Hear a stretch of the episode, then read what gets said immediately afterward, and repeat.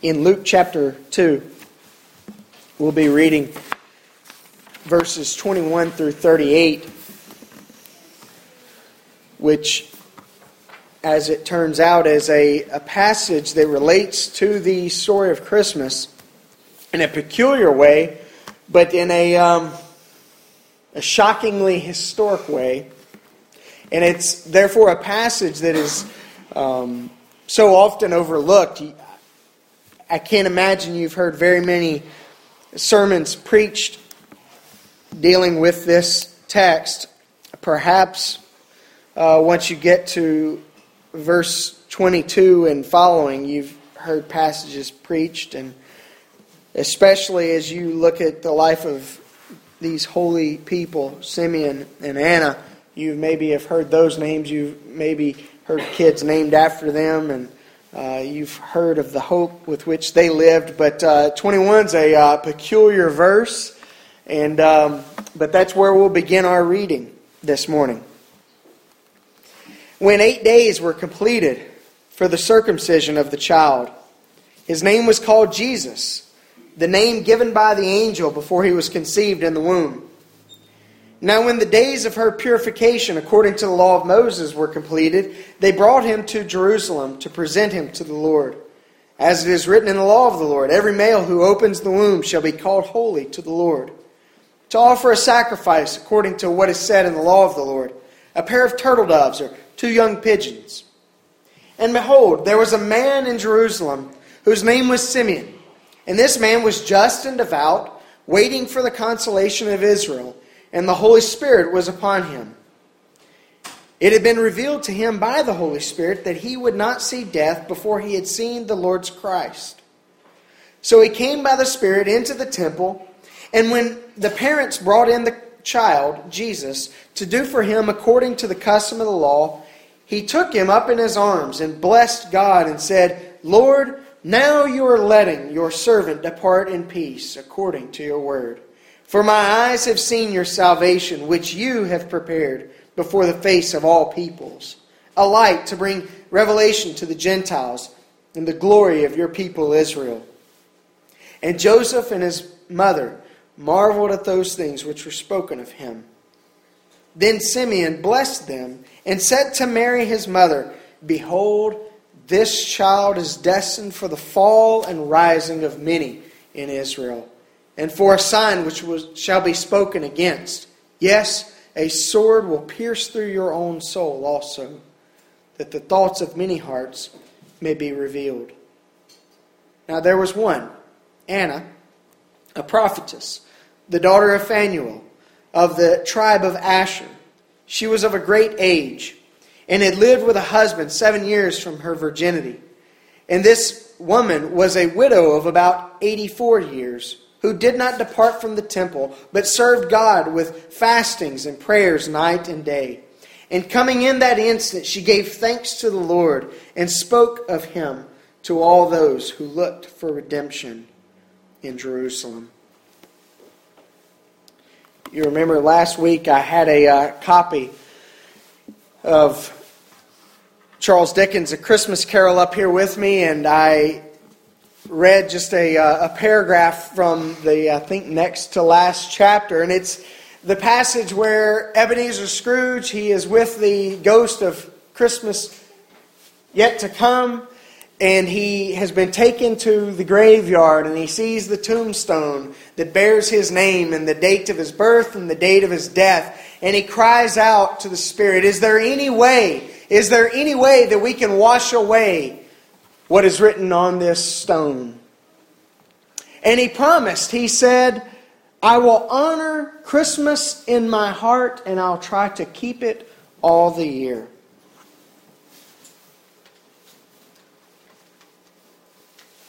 This morning, I want to look at what it means to keep this day throughout the year. It's still time to celebrate the holy days. The, the holy days are still upon us. We have just now entered into Christmas Day, and you'll notice that we've just begun. You might be hearing the, uh, uh, the voice of Karen Carpenter as I do. We've only just begun. Advent kicks off the church's liturgical year, and then Christmas is but a day that begins a season of 12 days. And some of you have already read uh, on, on Facebook and other avenues of media about these 12 days as I've been posting. Um, these 12 days run us from Christmas Day up until Epiphany, January the 6th. But it's a, it's a new beginning. And it's interesting that it coincides with our new year. Because on New Year's Eve, we gather together and we enjoy all sorts of festivities and merrymaking, and we make resolutions to one another, and we write up those resolutions and tuck them away in our you know, coat pocket or stick them in our Bible or post them up on the wall, as Lindsay and I have done. And we make these resolutions, we enjoy our time together as we look back upon a year that is closing and as we look ahead to a year that is opening. We like beginnings. There's some sense of excitement in them. You know, you move to a new area, there's a new opportunity, a new chance, a new life ahead. These new years, we, we think, I can be a new me. I've got new opportunities. We can have a different future, a different life, so to speak. And our hearts long as the people of God for his kingdom to come. As Jesus came, he came proclaiming the good news of the kingdom. John, his forerunner, proclaimed, Repent, for the kingdom of heaven is at hand. The kingdom is coming, the kingdom is here. And as the church, as we kick off another year, celebrating the coming of our Lord, longing for his kingdom to come in its fullness. We long for his kingdom to come even now in our midst. We don't live as people of despair who say, you know what, the world's going to hell in a handbasket and one day God will just wipe it all away. We pray and we long for God's kingdom to come among us. And so we live in the reality of His love. We live in the reality of His peace, and we live in the reality of God's life in our midst. That's why the church is supposed to be different. It is a kingdom people, it is a people of God who bear His name and who proclaim His good news to a world filled with darkness. And so we don't curse the darkness, we light a candle. We don't curse the darkness, we do what we can to shatter that darkness by a light that cannot be comprehended and cannot be extinguished by infinite darkness. So it's a, a time of new beginnings, it's a time of longings. It's a time wherein we've just celebrated Christmas Day, we've just exchanged gifts. Some of you are still saying, I'm glad I got 12 days. We're already four into them. I've got that means I got two two thirds of the Christmas season left, and so those gifts that didn't get done, and those crafts that didn't get done, and those you know art projects that are still waiting, and those neighbors whose doors were going to be knocked on because I was going to take them cookies. There's still time. Praise the Lord, there's still time. And then we come to a passage like this, where we read of Jesus being circumcised, and we think, wait a minute. We should not fail to be shocked by the Word made flesh. Christmas is not just a time for family. Christmas is not just a time for love. Christmas is not just a time for joy and celebration. Christmas is God becoming a man.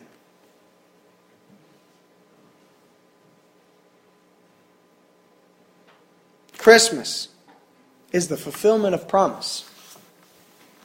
It is the fulfillment of prophecy.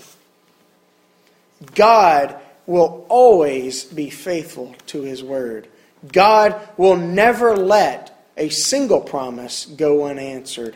God will never abandon his world. He will redeem it. He will redeem it his very own self he will redeem it by stepping into it. Shocking as though that might be, God became man.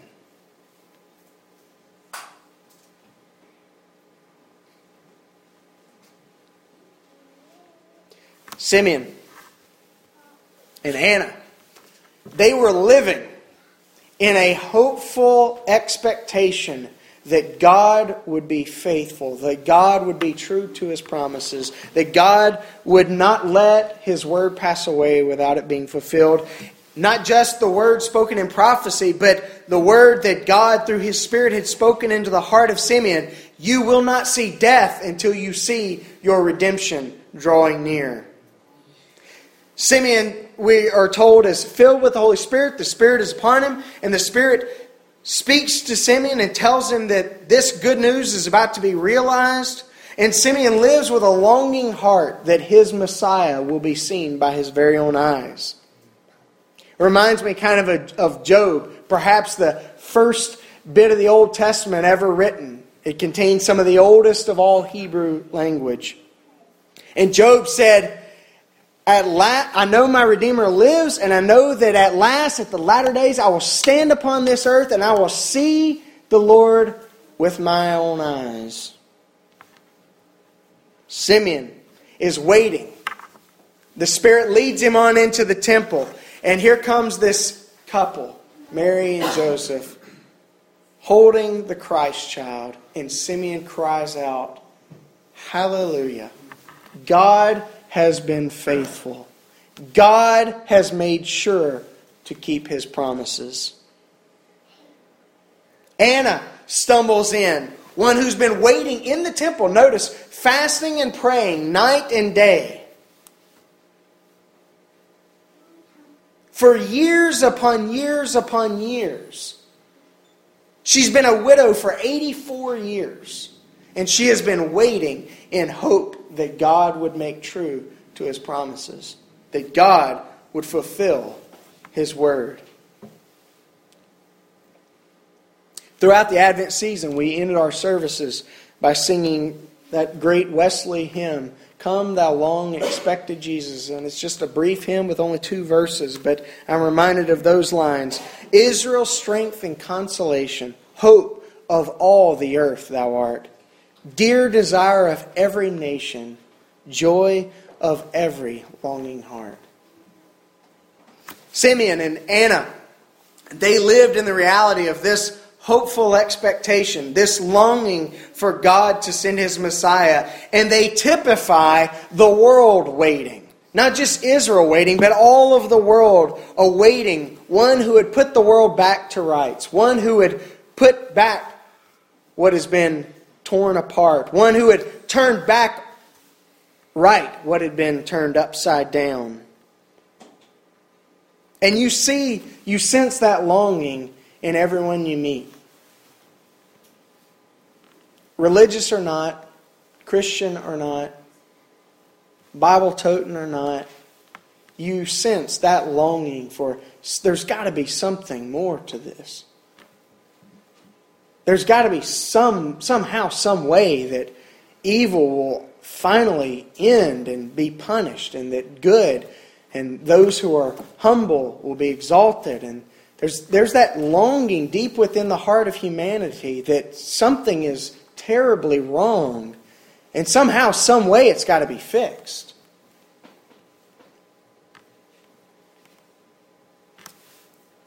I remember um, I remember reading a, um, a, lo- a, few articles about a popular television show. If you want to know which it is, I, you can ask me later. Um, a popular television show that ended not, not too long ago, and the director was uh, was talking about it, or the uh, the writer of the program, the creator of it, was talking about how the show was crafted, but not because he believes in God, not because he's a Christian or anything like that. Uh, you know, he, he mentioned, I, I would like to believe in heaven, but I have to believe in hell. There has to be punishment for evil. Atonement has to be made. And that's a longing of the heart of the world that wrong has to be dealt with, that the world has to be put back together at some point. There's something terribly wrong. Simeon, and Anna are waiting with this sense of longing, waiting with this sense of hopeful expectation that God would come, that He would restore the world that he would redeem that which was broken, that he would redeem that which was lost. He fills the heart's longing. As St. Augustine said, O God, you have made us for yourself, and our hearts remain restless until they rest in you. So we find ourselves in life searching and longing, waiting and hoping, wishing. Could it be? And we hear whispers all around. As you can imagine, paranoid Herod in Jerusalem hearing all the murmurings and whisperings that a Messiah time is, is it ought to be approaching. Could it be? Could it be? We hear whispers all about us, sometimes in angry articles, sometimes in kind of mocking news posts, but we hear whispers all around us by cynics, by religious folks. There's something wrong with the world, and we long for the day where it will be made right. As we begin a new year, as we begin a new year as a church, as we begin a new year as a, a nation, as we begin a new year as families and people, I have two desires for you and for me. And they relate to this idea of keeping the day throughout the year. And those two desires are quite simple. The first is my desire is that you would long for Him. And by long for Him, I don't mean sit around and wish, I mean seek Him. You know, you could say, man, I'd, I'd love to have a great job and make a lot of money. And man, I'd love to find a girlfriend, maybe start a family one day, and realize that you've been having that longing for a long time, and that longing has never turned into actually seeking or looking or doing anything. It's just kind of been a wishful thought. My desire for you and my desire for myself and my family is that we would long for Him. That God would put within our hearts this sense of urgency, this sense of desire, this sense of hunger for God to come in our midst. Not just to knock us off of our feet and blow us away, but I want to see God doing something. Not for me. That'd be nice, yeah. But I want to see God doing something through me, through us, in our neighborhoods, in our church, throughout our community. And I don't want to just sit around and wish that God would do something through somebody else who's got a, you know, a, a bigger pulpit or a, uh, you know, a, a nicer neighborhood or you know, a bigger school or anything like that. I want to see, God, what are you wanting to do through me and through my family? What are you wanting to do through our church?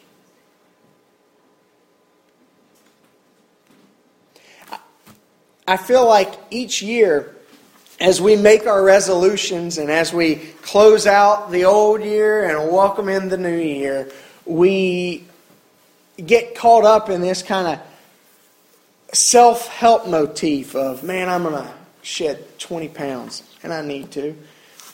Man, I'm going to have a, the biggest beard I've ever had. Or, man, I'm to. I'm to finally break down and get myself a new car. I haven't ever gotten a brand new car. I'm to do that.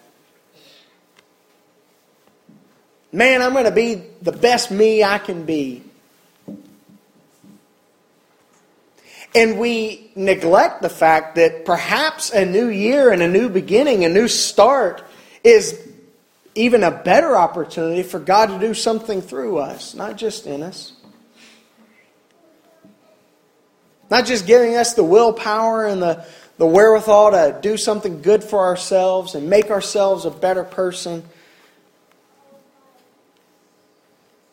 Maybe on our list of resolutions, we ought to have a little category that's something we want to see done for others through us.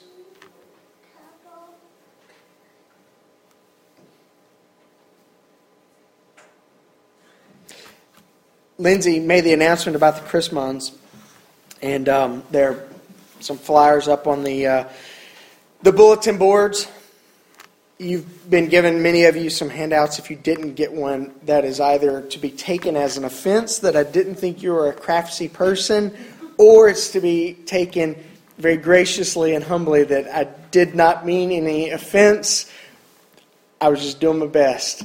Uh, I didn't get them to all of you guys, but most of you have gotten them. If you didn't and you're interested and you're a craftsy type person, please, uh, please get those or see Lindsay about them. But you know, Chrismons, we think, what in the world is a Chrismon? You know, it sounds weird, it looks weird. We want a Christmas tree, not a Chrismon tree. We want to hang up pictures of ourselves and want to hang up, you know, little bright, shiny ornaments. That's you can make them bright and shiny, but Chrismons is just a, it, it's a smashed together word for Christ monogram. And a monogram is an image or a picture, a symbol, a sign.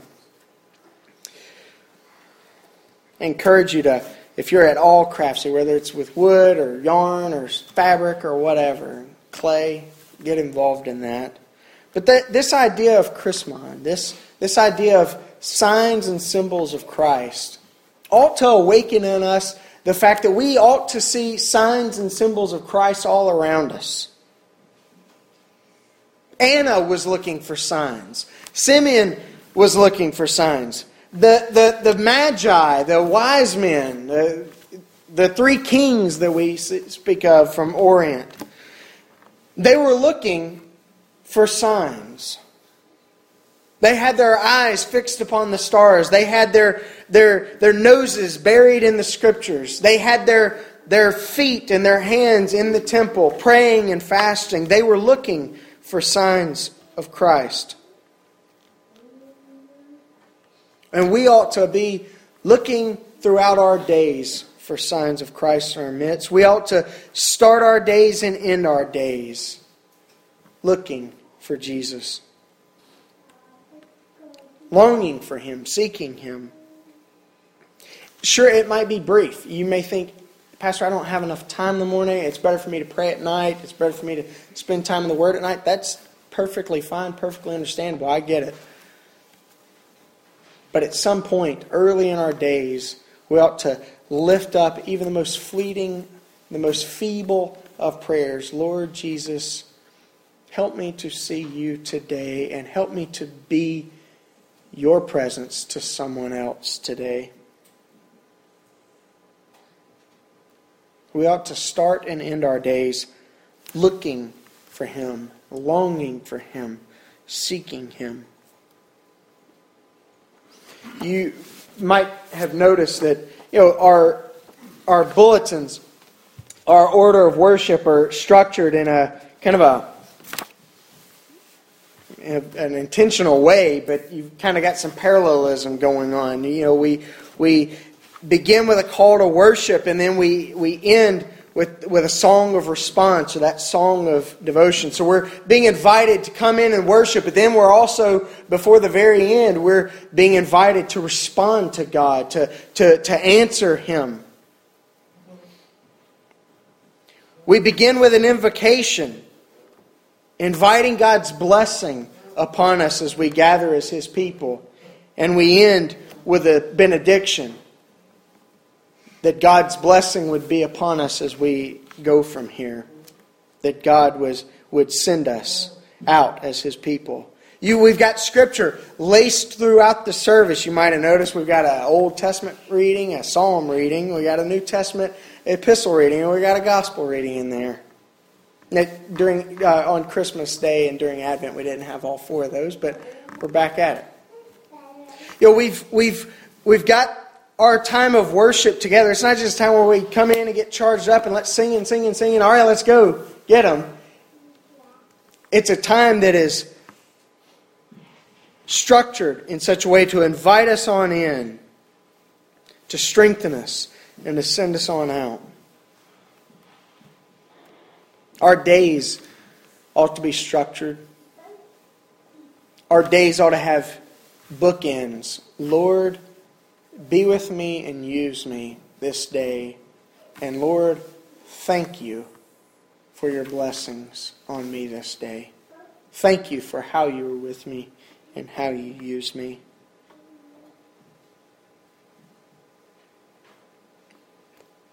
Brief though it may be, my prayer for us is that we would seek Him, that we would long for Him, that we would hunger for Him. Paul said we ought to pray without ceasing. Once he said we ought to pray without ceasing, and twice he said, I pray for you without ceasing.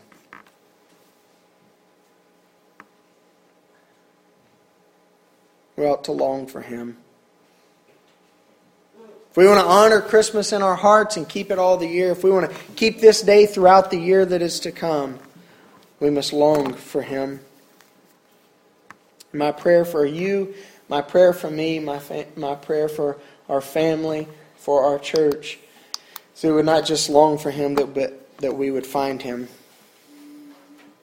Just as Anna stumbles in, just as Simeon is led back to the temple, and they find the Christ child. They find this precious Redeemer and they cry out with joy. My prayer is that we would stumble upon him. Paul said that to the um, Athenians as he was philosoph- philosophizing with the philosophers of Athens. He said, God is but just a breath away from you, and He's there just so that you would reach out and take hold of him. He's not far. I don't know that Simeon or Anna woke up that morning and thought, today's going to be the day. Maybe they thought, man, I'm hungry. I've been fasting, Anna. I'm tired. I'm aching. I'm old. worn out. my prayer for us is that we would long for him and that we would find him. You know, we'll find him. We will find him in the longing and in the love, the lives of others. Anna went out and started telling everyone that was at all interested that the Messiah had come. There are an awful lot of people that live among us, that live beside us, that work next to us, who drive in front of us and aggravate us. There are a lot of people who are longing for something to make sense of life, for something to put life back together. We've got a lot of people who are longing for compassion and mercy. Will they find it in us? We've got a lot of people who are longing for a chance or an opportunity. Perhaps we ought to be their chance. We ought to be their opportunity. And probably even more than any of that, we've got a lot of people and are surrounded by a lot of people who are longing for a friend, for a listening ear. And God brings these people into our lives. God places us in the lives of others, not just to be an encouragement, not just to be a smiling face, but to be means of His grace toward others. To find Him in the longing, to find Him in the lives of others. Samuel said, or Simeon said Christ is a light to bring revelation to the Gentiles and the glory of God's people Israel. The Gentiles and Israel, as Simeon was singing his song of praise, are bound together, for Christ came as a Redeemer for the whole world. He came to redeem all, not just us Methodists. Came to redeem us. Not just those of us who have been faithful to him, but he comes to redeem the world. And the world is filled with people who are longing, people who are waiting. Maybe not longing as much as us, maybe not waiting quite properly, but people whose hearts are saying there's something terribly wrong. Certainly, somehow, things have to be made right.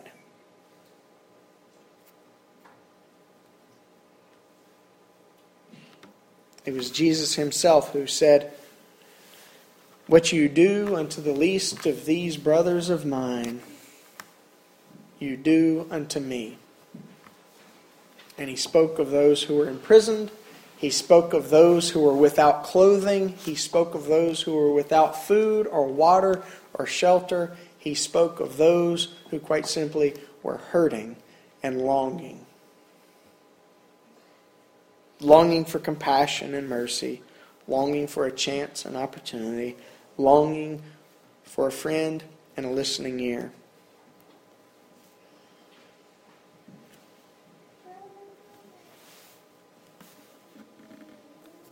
Christ came in the flesh so that we, as people of flesh, could live as his people. We so often hear, I saw so many Facebook status updates uh, alluding to this. Irenaeus and so many of the other church fathers in the early church said, you know, he became like us so that we could become like him. And that so often becomes such a historic, as it were, cliche.